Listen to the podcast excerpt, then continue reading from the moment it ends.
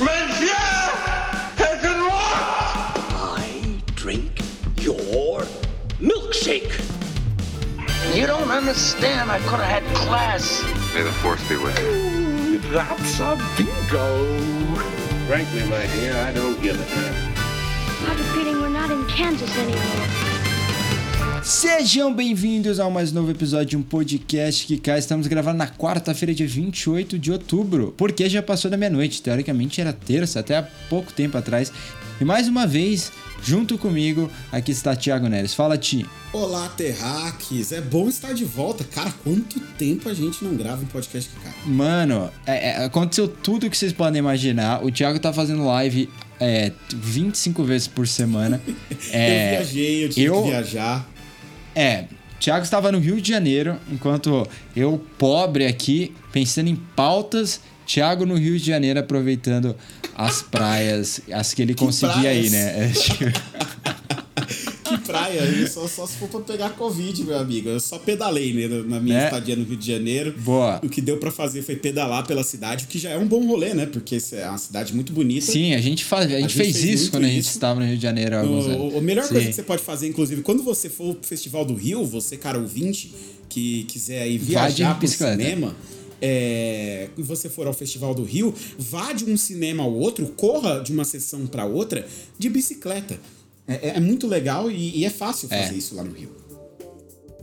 Sim, é bem tranquilo, tem ciclovia pra todo canto e, e é maravilhoso porque lá tem vento, né? Que o que não existe em São Paulo, que é uma coisa terrível, que o calor daqui não venta lá, em, lá no Rio, nossa, é uma delícia.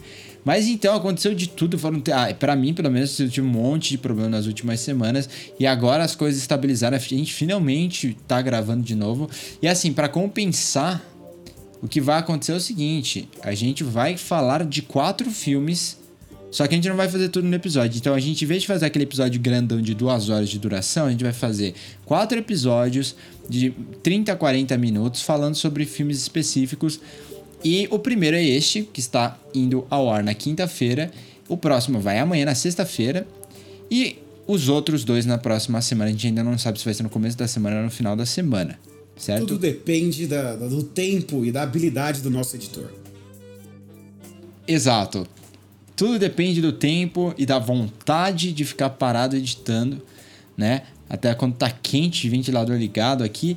Mas vamos que vamos, porque os filmes são interessantes, pelo menos. Assim, eu, por mais que eu não tenha gostado de alguns desses filmes, é, eu, eu, eu, eu sinto que eu quero discutir esses filmes. Até o que eu gostei menos, eu quero discutir eles.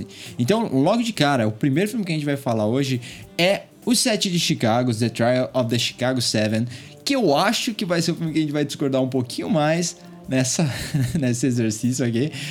É, o filme é dirigido pelo Aaron Sorkin, que, assim, fez a carreira dele como um dos melhores roteiristas em Hollywood. Ele fez The West Wing, ele fez The Newsroom na TV, ele foi o cara que escreveu pro David Fincher em A Rede Social, que eu ainda acho que é uma das melhores adaptações de todos os tempos. Mas é um cara verborrágico, né? E a gente tava falando há pouco tempo atrás de outro grande roteirista que virou diretor, Charlie Kaufman, e você, inclusive, citou o Aaron Sorkin, falando que eu acho que é um problema que também acontece com o Aaron Sorkin de querer privilegiar muito o texto em, em relação à ação. Então eu vou começar daí, Thiago. Pra você, o set de Chicago te encoraja em relação ao Aaron Sorkin como diretor ou te deixa menos confiante? Ah, me deixa menos confiante, assim, mas sem sombra de dúvidas, cara. É, eu não gostei muito do filme.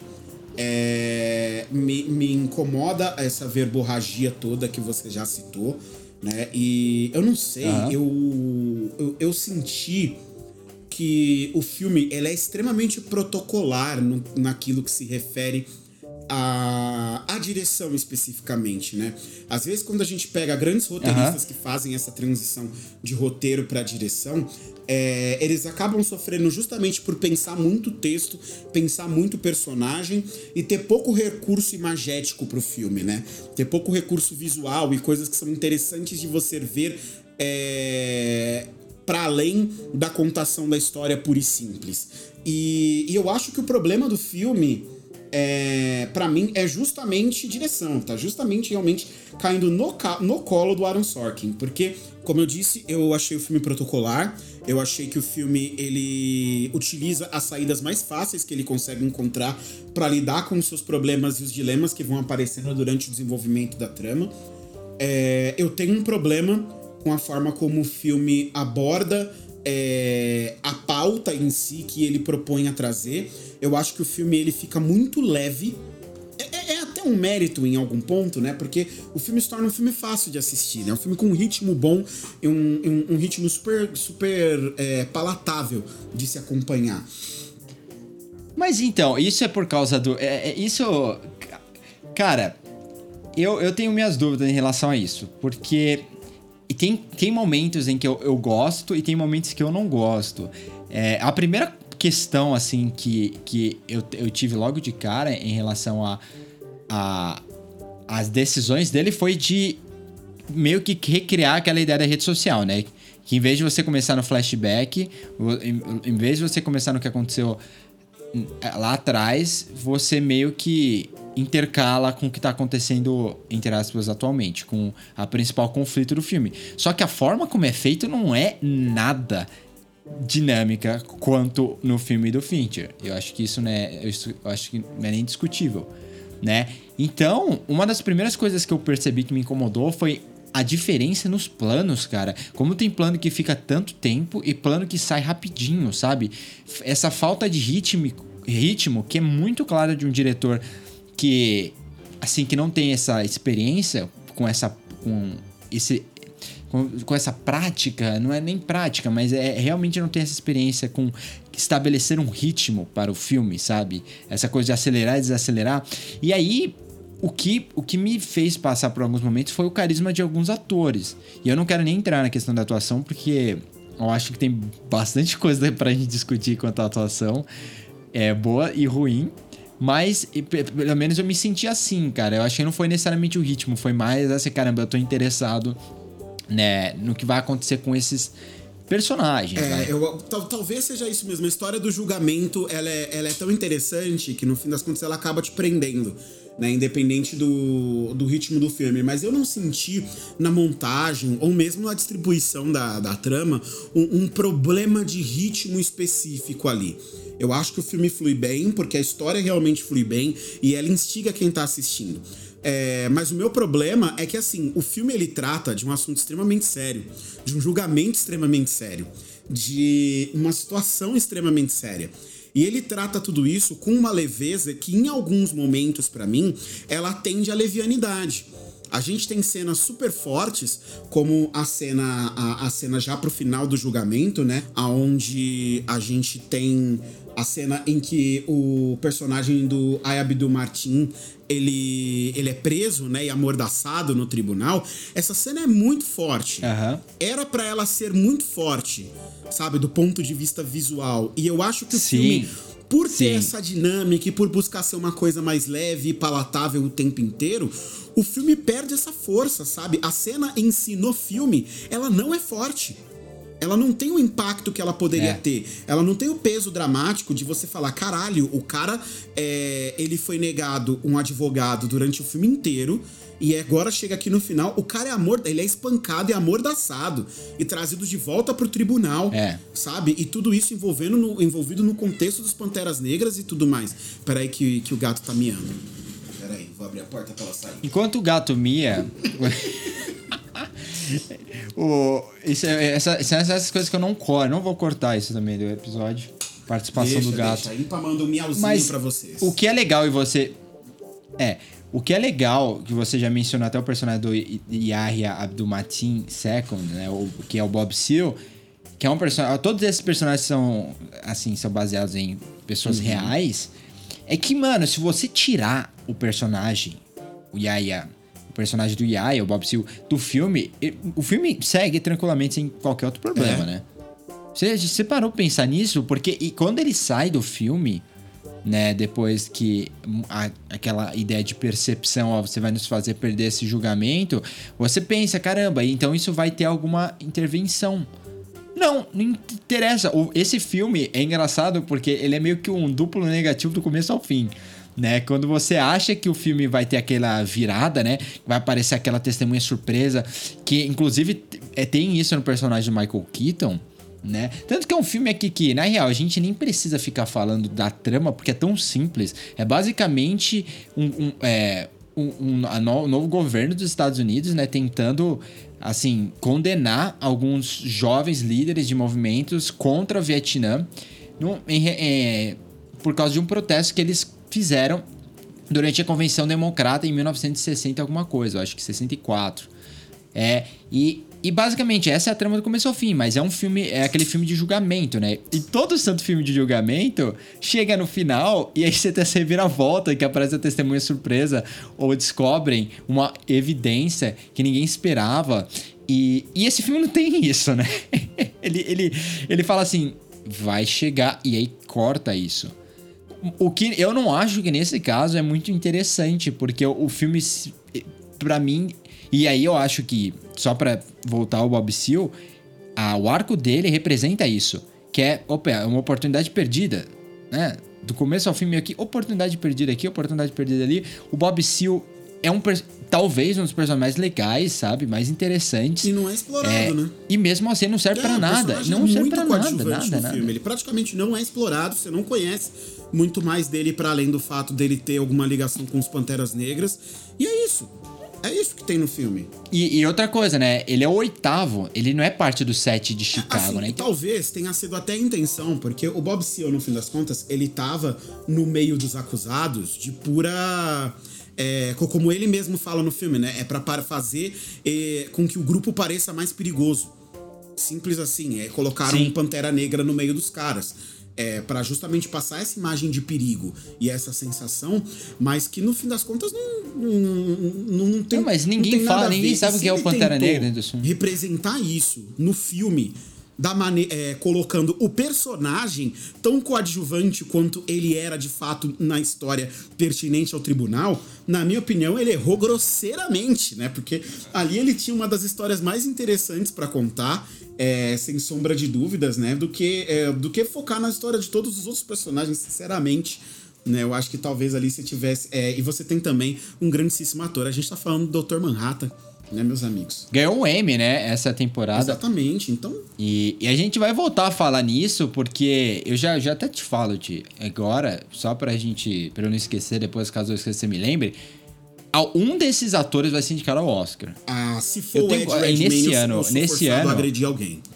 Eu vou ser forçado a agredir Ah, alguém. não, se eu acho que não ele, vai ser Porque assim. A gente vai eu- eu- voltar eu, quero aqui- tomar um momento. Não, vamos falar de atuação já, porque na hora que você mencionou a atuação pela primeira vez, Ok, já me queimou ok. um negócio aqui dentro. E aí eu preciso falar, eu preciso botar isso É, pra tá, fora. ok. Eu não aguento mais Coloque. o Ed Redmayne. Ele. a- e- porque Por que você não aguenta todos mais o Ed os papéis dele, ele transforma na mesma coisa. Tudo bem, tudo bem. A gente já cansou de falar sobre isso aqui no podcast.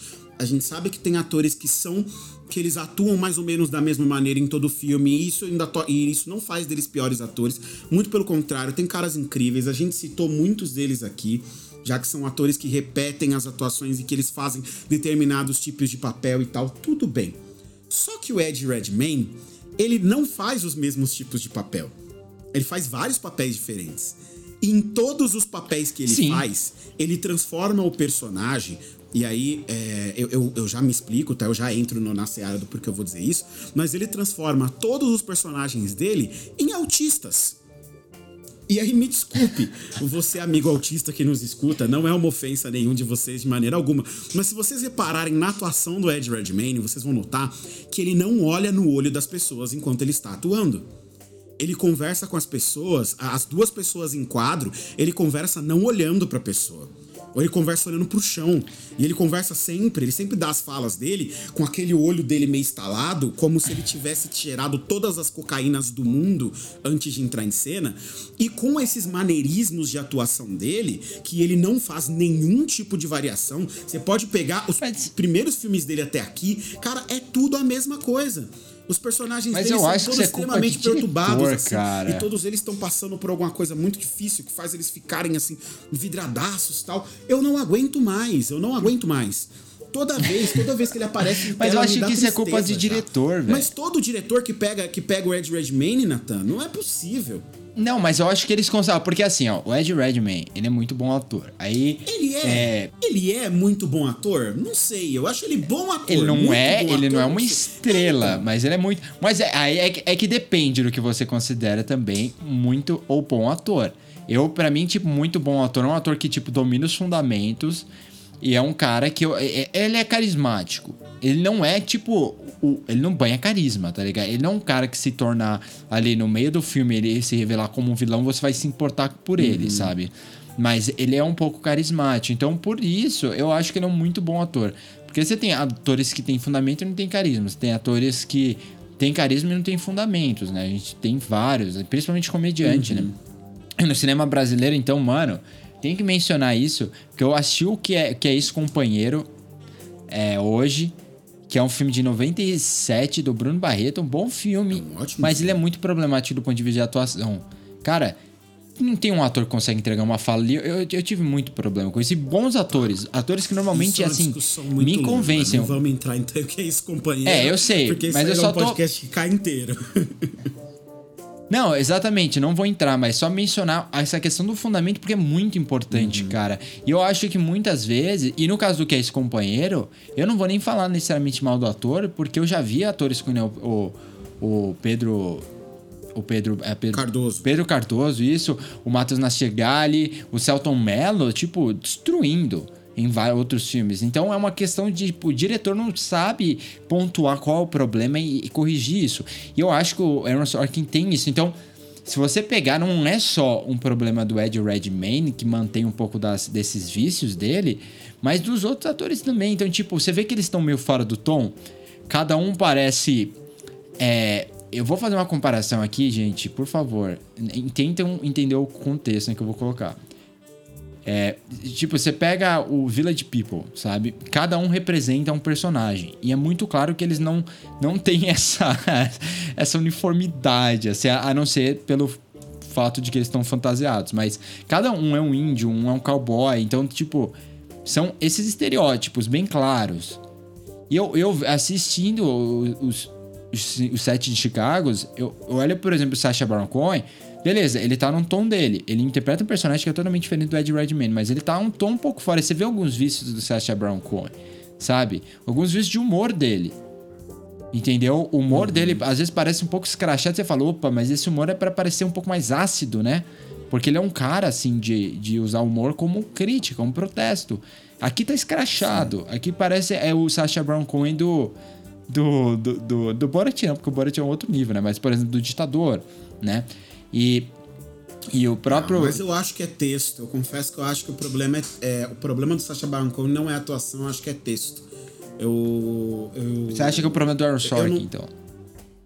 É, é, de verdade, assim. Eu tenho. Eu, eu realmente não gostei muito do filme. Eu acho que todos os problemas acabam voltando um pouco pra ele. Pra- pra Aaron Sorkin, eu acho também acho. Eu, eu é gosto da, eu gosto das atuações em geral, porque o filme em si ele tem um grande elenco. Né? Por mais que ele esteja de saco cheio do Ed Redmayne, é, eu acho ele um ator competente. Eu acho que ele entrega as falas dele minimamente ali. Eu não gosto desses maneirismos das E ele cumpre a função dele, mas né? É, ele, ele é, ele é competente, assim. Ele cumpre o que, o, que ele tá, o que ele tem que cumprir, ele entrega as falas que ele tem que entregar. Você não. eh, Você sente que ele não atrapalha o filme em momento algum. Sabe? Você pode não gostar da maneira como ele atua e desses maneirismos, mas ele não atrapalha o filme. E o elenco como um todo, eu acho um elenco muito bom, que é capaz de levar o filme muito bem. A exceção do Gordon Levitt, que eu acho que Ah, ele é, tá mal é, escalado. o- o- eu também achei. Eu acho que o Ele problema tá dele muito. é ele tá mal escalado. Os né? caras tiveram muito. Foi muita preguiça. Eles chegaram assim, gente, É. qual é o primeiro ator que, tipo, é- é- ainda tem essa cara de jovem, tem carisma, mas é muito coxinha. É- parece muito coxinha. Primeira pessoa que veio à cabeça deles foi o Joseph Gordon-Levitt. Os caras foram muito preguiçosos. E aí, isso é uma coisa de Netflix, cara. Porque ao mesmo tempo que esse filme tem os problemas do Aaron Sorkin, ele tem muito cara de Netflix. Porque ele é super comum, super convencional e, e com a questão de escalação de elenco, é aquela coisa, a Netflix tá pensando em nomes conhecidos, por causa da marca Netflix. Então, eles, eles não fizeram um casting. Eu duvido que eles tenham feito um casting decente pra achar um cara que passe a impressão, a confiança de que ele é ameaçador. que é um cara que, meu, realmente, ele vai achar. Porque assim, como é que o filme começa? O filme começa com o, o novo mini- ministro da Defesa, né? Basicamente, o procurador-geral dizendo: Ó, você tem que.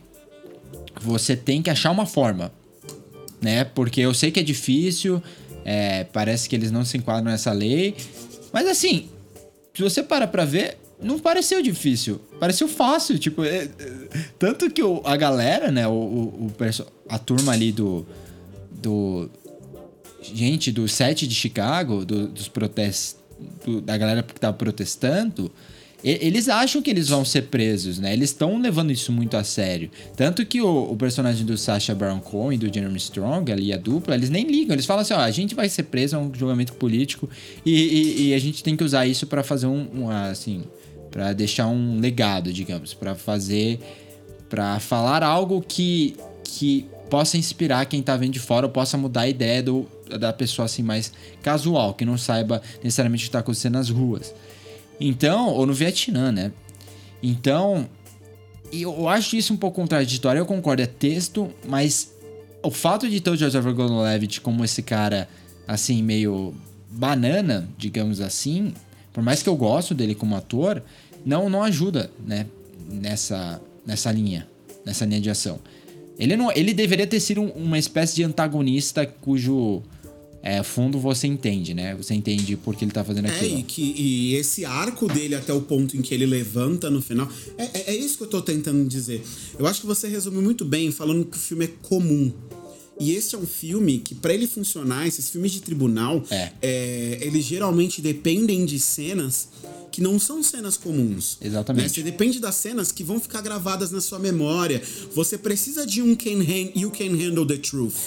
sabe? Que por sinal, não, esse não é um grande desses. filme, mas é exatamente isso que a gente tá falando. Mas, mas tem essa cena, Tem sabe? essa tem cena. esses momentos de impacto.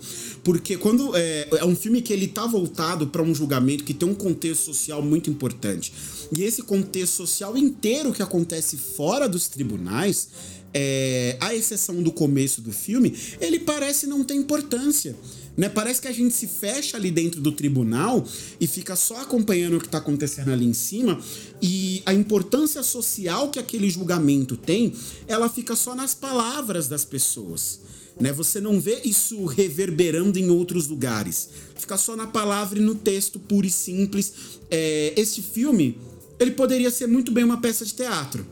Se você É. parar pra pensar. Não, é Ele total. funcionaria muito bem como uma peça de teatro. inclusive. Muito melhor. Eu acho que, inclusive, o, o. Mid, o, o Hitchcock, né, que falou pro Truffaut assim, né, eles discutiram isso no livro, é que, pra mim, quando é que você decide que aquele. que não deve se adaptar mais àquela obra? Quando atingiu o potencial máximo dentro de uma mídia. Por exemplo, por que você não vai adaptar Dostoevsky? Porque Dostoevsky não vai ser melhor na TV. Ou no cinema, ou no teatro, já tá no nível máximo ali. Mesma coisa que o Não dá Fitzgerald. nem pra fazer direito das Exatamente, é, mas é por isso que. Mas é por isso que, tipo, o pessoal insiste em adaptar, por exemplo, o Grande Gatsby e não consegue. E é a mesma coisa com, é, com Dostoiévski, com os outros autores assim gigantescos. Até Tolstói, sabe? Tem 20 mil Ana Kareninas aí. E todos eles en- enfrentam assim, conflitos de beleza, eu não, não consigo, isso eu não consigo traduzir. E, e eu acho que essa história aqui é um caso onde que eles não podem parar. Eu acho que tem que sim traduzir para o teatro e no teatro funcionar muito bem. Inclusive, eu diria que se essa história viesse da década de 70, tipo, fosse produzida na década de 70, teria virado uma peça antes. Eu tenho quase certeza que ela teria virado uma peça e aí teria sido adaptada para o cinema. Mas, mano, sem dúvida, é, eu concordo com você aí. Nossa, você consegue ver, dá pra ver os momentos em que teria tensão. E essa grande cena, eu esperava que fosse na hora que o Sacha Baron Cohen toma o ali, ele senta, né, pra, pra ser o pra ser o quê? Entre- eu ia falar entrevistar, né? Interrogado, exatamente. Que ele vai dar o testemunho dele, né? Porque eles criam, né? Eles fazem o build-up até aquele momento. Era para ser o Red Redmayne, só que aí ele não pode, por causa de uma besteira que ele fez, vazam as fitas lá, né? Que revelam que ele incitou, ele usou a palavra errada e acabou, entre aspas, incitando aquela massa maluca a, a enfrentar a polícia. Não, né? Ele quis. Ele quis. O filme diz que ele quis incitar ali. É, ele se justifica que dizendo que ele usou a palavra puto errada. e falou, vambora. É. E E aí o personagem de Sacha Baron Cohen, que é o mais interessante ali deles, toma é, a cadeira para testemunhar e, e, nada acontece. Eu pensei que ia ser o momento chave do filme. Não, é tipo, ele só fala algumas coisas. Ele, o momento chave do tribunal, na verdade, ele é apostado nas costas do Michael Keaton, né? Que Sim. tá basicamente no filme só para isso, só pra essas não... cenas. Aí eu tenho que falar. véio, essa parte. Porque a, a, minha maior diversão assim nesse filme foi vendo o juiz, velho. Eu acho que acabou sendo a coisa mais da hora do filme. E, e o juiz é surtado. E tipo. Assim, mesmo que o juiz tenha sido totalmente parcial naquela época, e eu não duvido, esse juiz tá muito louco. Esse juiz tá muito louco. Mano, o cara. o, interpretado pelo grande Frank Langella, um gênio, um, dos maiores atores do teatro. fora da casinha, né? Mano, do começo ao fim, tudo que esse juiz faz, você fala, mano, ele vai arranjar problema. Não, e... ele é um ser detestável. E o Frank, e o Frank Langella, cara esse cara, ele, ele, é, ele é muito foda. Ele é muito, ele é muito foda. Ele consegue fazer fala simples saírem com uma imposição de voz assim e com ele consegue fazer um bom dia soar com uma certeza que tipo se ele te der bom dia à noite você responde bom dia para ele saca é um negócio tão impressionante mas você sabe que eu acho ele muito como é, nesse é, esse como papel. esse juiz filho da puta, esse racista de merda, sabe? Nossa, demais. É, tanto que, tipo, aquela cena que, que ele fala que, que. Uma das gargalhadas mais gostosas que eu dei ao longo do filme foi quando ele fala, mas é a primeira vez que alguém me chama de racista dentro de um tribunal. que fique registrado que é a primeira vez que alguém faz é. isso. O advogado responde. Então que fique registrado que eu sou o segundo a chamar. que puta então, merda. Ótimo, mano. É isso que eu. Assim, essa foi. É, é, por isso que eu dei três estrelas, você acabou dando duas. É, porque eu, pelo menos eu me diverti com o juiz e com o Mark Rylance, que faz o advogado, que é muito bom. Vamos, vamos ser sinceros, ele é o melhor ator ali. Eu acho que eu escolheria entre ah, ele e o Frank Langella. Eu acho uma briga feia aqui, viu? Tô, porque o Frank Langella, eu, por mais que eu goste dele ali no filme, ele não tem a carga dramática, ele tá lá mesmo para implicar. Até tem, não tem um momento que você fala, caramba, esse, eu tipo, eu realmente odeio esse cara. É meio que assim, beleza, eu detesto ele, mas eu tô rindo com ele, sabe? Porque até o tribunal tava rindo com ele, né? Quando uhum. o pessoal pedia assim, é. É, assim, eu, eu, discordo, né? Eu protesto. E aí ele falava, não. E aí a galera repetia junto, né? Com ele, assim, overruled, né? Uhum. E, e, eu acho que por isso fica um pouco mais fácil. Agora, o Mark Rylance, que é um dos maiores atores da história do teatro também ali, ganhou o Oscar por Ponte é. dos Espiões. É, é o que eu ia falar. Você falou, ele é o melhor ator dali. Sim, a gente sabe que ele, ele tem o quê? Cinco tones? Ele tem é, três é, tones. E absurdo, ele assim. tem um Oscar e ele vai ganhar mais Oscar, porque ele tá com 40 filmes com Spielberg para fazer aí já assinado. E, e, e ele é uma certeza. sumidade, assim. Ele é, ele, é. é um, ele é aquele ator que ele é extremamente expressivo. Né? E ele, ele, ele é muito bom em passar sentimento para você só com o olhar, para além da, da, da fala que ele vai dar. Então, eu, eu, concordo, vai. Eu concordo que ele é o melhor ator ali. Mas é como eu falei, o elenco todo é muito bom. Né? Você tem que cagar muito para você estragar é. um filme com esse elenco. Exato, Mas e é por isso que eu acho que. A minha birra e, o meu, e as minhas duas estrelas, a gente não costuma nem discutir nota aqui, né? Mas as minhas duas estrelas, elas vão justamente porque esse é um filme. E é o, é o tipo de filme que mais me irrita de assistir. Que é, eu prefiro assistir um filme ruim do que assistir um filme desse esse filme é um filme de desperdícios. É verdade. Esse filme é um filme de desperdícios. Ele é um filme que ele poderia ser muito melhor. Que ele tem espaço, ele tem elenco, ele tem um, um, um roteirista, um diretor não, mas ele tem um roteirista muito bom. É, ele poderia ser muito melhor do que o que ele mas é. Mas então, o que mas me ele surpreendeu. Não, ele não chega onde ele quer chegar. O que me surpreendeu é que mesmo o texto que normalmente o Aaron Sorkin destrói, as interações, diálogos, não funciona nesse filme. E, e, assim. Então, mas é, mas é porque ele é um grande roteirista. Exato. Não diretor. Quando você dá. O, o, o cara vira. Ele é roteirista. E ele vira diretor e roteirista pela primeira vez. Eu acho que ele perde um pouco é daquele segunda, na do verdade. que cortar. Do que lavar, né? É, não, é na, na segunda vez, perdão. Mas ele perde um pouco daquele tino do que lavar no roteiro. Quando você tá escrevendo para você, você escreve e pronto, acabou. Você não tem que se preocupar, puta, mas isso aqui vai manter alguma coisa assim. Não, essa cena que eu quero, essa cena vai estar tá no filme e pronto, acabou. E ou, ou, essa fala aqui, essa fala eu me apeguei muito a ela, essa fala vai ficar. E às vezes o bom diretor vai olhar e falar: não, isso aqui eu vou cortar, isso aqui eu vou cortar, isso aqui eu não preciso, isso aqui eu vou mudar. É, você ser um grande roteirista não te faz um grande diretor. É, né? e eu acho que tem uma coisa também que assim, o roteirista que não é diretor, porque assim, tem. tem a, gente, a gente sabe que tem alguns melhores cineastas de todos os tempos, aí Kubrick, é, Bergman, Orson Welles, eles escreviam os próprios roteiros também, sabe? Só uhum. que eles eram, antes disso, eles eram grandes diretores. Então, tipo, eles não vi, eram roteiristas por muito tempo. Quando você é roteirista, e eu, eu acho assim, você tá sempre pensando como o meu texto pode maximizar a minha narrativa. Porque o filme se torna narrativa. Só quando o roteiro é a única coisa escrita, o roteiro é narrativa. Aí uhum. o diretor tá pensando como que eu vou executar isso? Como que eu vou fazer a intenção que eu tenho, ou a intenção desse texto, se tornar real? Então, eu acho que o Aaron Sorkin ainda não chegou a esse ponto, sabe? Que, por exemplo, isso uhum. é um uhum. ponto que eu acho que o Charlie Kaufman chegou já. Ele entende um pouco disso, só que ele não consegue ainda fazer aquela absorção e falar: caramba, isso tá demais aqui. Eu tenho que realmente deixar um pouco meu texto para lá e pensar como que eu posso trabalhar, colaborar com meus é, colegas assim da fotografia da arte dos meus atores para deixar isso um pouco mais fluido, mais ação, um pouco mais respirado, algo que seja menos ideias e mais assim, existência, seja algo que exista ali, não, não que seja a ideia a, acima do que está acontecendo, né? Eu acho que eu tentei explicar isso, mas o Aaron Sorkin não. Eu acho que ele ainda não tá pensando nisso. Ele tem um texto lá, quando ele acha que tá bom, e aí, beleza, se é a Netflix que vai falar para ele, ó, chegou no ponto, eu não confio na Netflix. E e aí chegou nesse nesse estado em que, beleza, ele não deu as orientações certas para os atores, ele não, o filme não é criativo, né? Visualmente é muito chato, o humor é problemático, né? Cara, assim, o final é, é bem mal estruturado, você acha que vai acontecer uma coisa, você acha que vai ter essa sensação de, de crescimento para uma explosão, para um clímax forte, na verdade não, o clímax é meio com um flashback, né?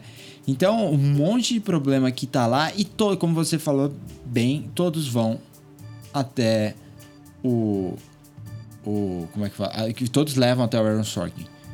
Infelizmente. E assim, porque eu, eu quero ver o, o, o outro filme da Netflix vai ser que é o Mank, né? Porque é do Fincher. É assim como eu queria ver ano passado o, tanto História de Casamento quanto o, o Irlandês, que são filmes de diretores já consagrados. Agora, quando você tá falando de um diretor novo, ou de um, é, de um cara que tá muito tempo na indústria e tá virando diretor agora na Netflix, a gente meio que sabe o que esperar. Todos os filmes são iguais, do ponto de vista assim, estético, sabe? É meio que isso sempre, é coisas, coisas esquecíveis. Esse filme.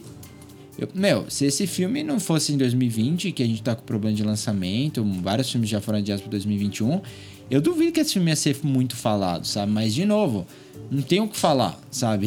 A gente acaba falando desse filme e, para mim, eu também achei super frustrante. É, última, quais são as, as considerações finais que você pode fazer sobre esse filme?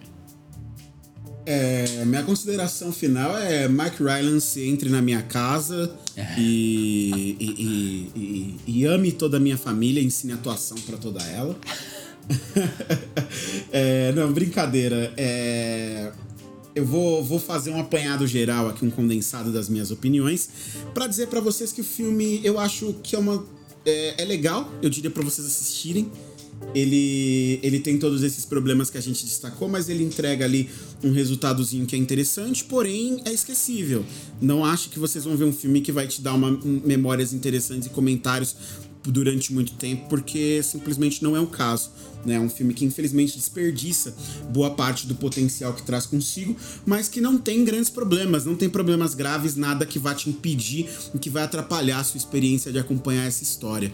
É. Então, então, no fim das contas, é um filme bem interessante e vale pelo grande elenco, né? para ver todos esses grandes atores juntos vocês me conhecem, vocês sabem que eu sou da opinião que quando juntam um, um entourage ali de grandes atores, é, para mim já é meio caminho andado pro filme ser um filme bom. Então, é. acho que vale a pena, apesar de todos os pesares. Então, eu, eu também acho. Eu acho que é um filme que você precisa assistir até para saber a história, Né? Eu não conhecia a história antes do antes de assistir o filme, então desse ponto de vista é legal ver.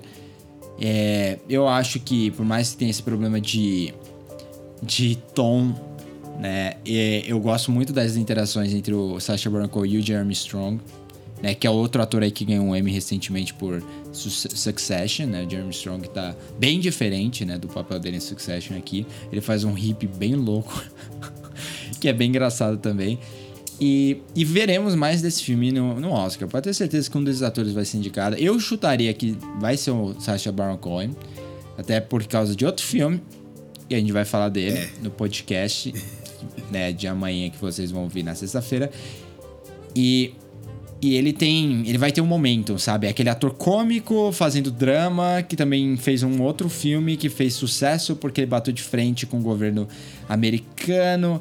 Então. Lembrando que ele foi indicado ao Oscar por Borat por roteiro original e não por ator, mas ele foi considerado a, a receber uma indicação ao Oscar em 2006 por causa de. pela atuação dele, foi indicado ao Globo de Ouro. Então é um cara que, meu, ele é bom, né?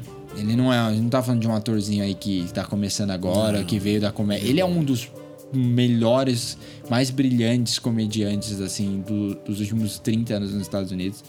Então, eu acho que principalmente por ele vale a pena. Mas eu queria trazer uma curiosidade, não sei se sabia, que Aaron Sorkin chegou com a história e falou assim: Spielberg, Steven Spielberg, tanto que esse filme é da DreamWorks, né? Olha aqui, eu quero escrever essa história para você dirigir. E aí Spielberg fez o que? Como uma boa pessoa que Spielberg é, falou assim: vá e dirija você. Você consegue. E eu tenho raiva do Spielberg. Porque o Spielberg devia ter falado: Ó, oh, legal, gostei da história. Eu não posso fazer, eu vou passar pra Ava DuVernay aqui. Ou eu vou passar para outro diretor, para um diretor que entende, né? É de, de esses eventos históricos e sabe causar essa, criar essa carga dramática para eventos na década de 60, como a Ava DuVernay fez várias vezes, né? Então, é, Spielberg, você é uma ótima pessoa, você é um amor, todos dizem isso, mas próxima vez, seja menos amoroso, seja mais sincero e dê o conselho certo. ai, ai. Bom, gente. Bom, a, a, vamos aproveitar a deixa então pra gente encerrar aqui esse nosso primeiro programa. E a gente já pode emendar Borat, já que a gente tá falando do, do Sasha. Sim, a gente vai emendar Borat, só que a gente vai fazer no próximo podcast. Então, se você tá ouvindo a gente aqui, depois da quinta-feira, o programa já está no ar também. Se você está ouvindo na quinta-feira, você vai ter que esperar até amanhã para ouvir o episódio de Borat. Ti? Não é uma espera longa. É, não é uma espera longa. E daqui a pouco a gente volta, gente. Muito obrigado por nos ouvir. Não esqueça, siga-nos nas redes sociais, arroba podcastcai, Instagram, Twitter e eu e o Ti também você pode nos achar lá, arroba Siverts, arroba Thiagodzilla. Até mais, até daqui a pouco, Ti.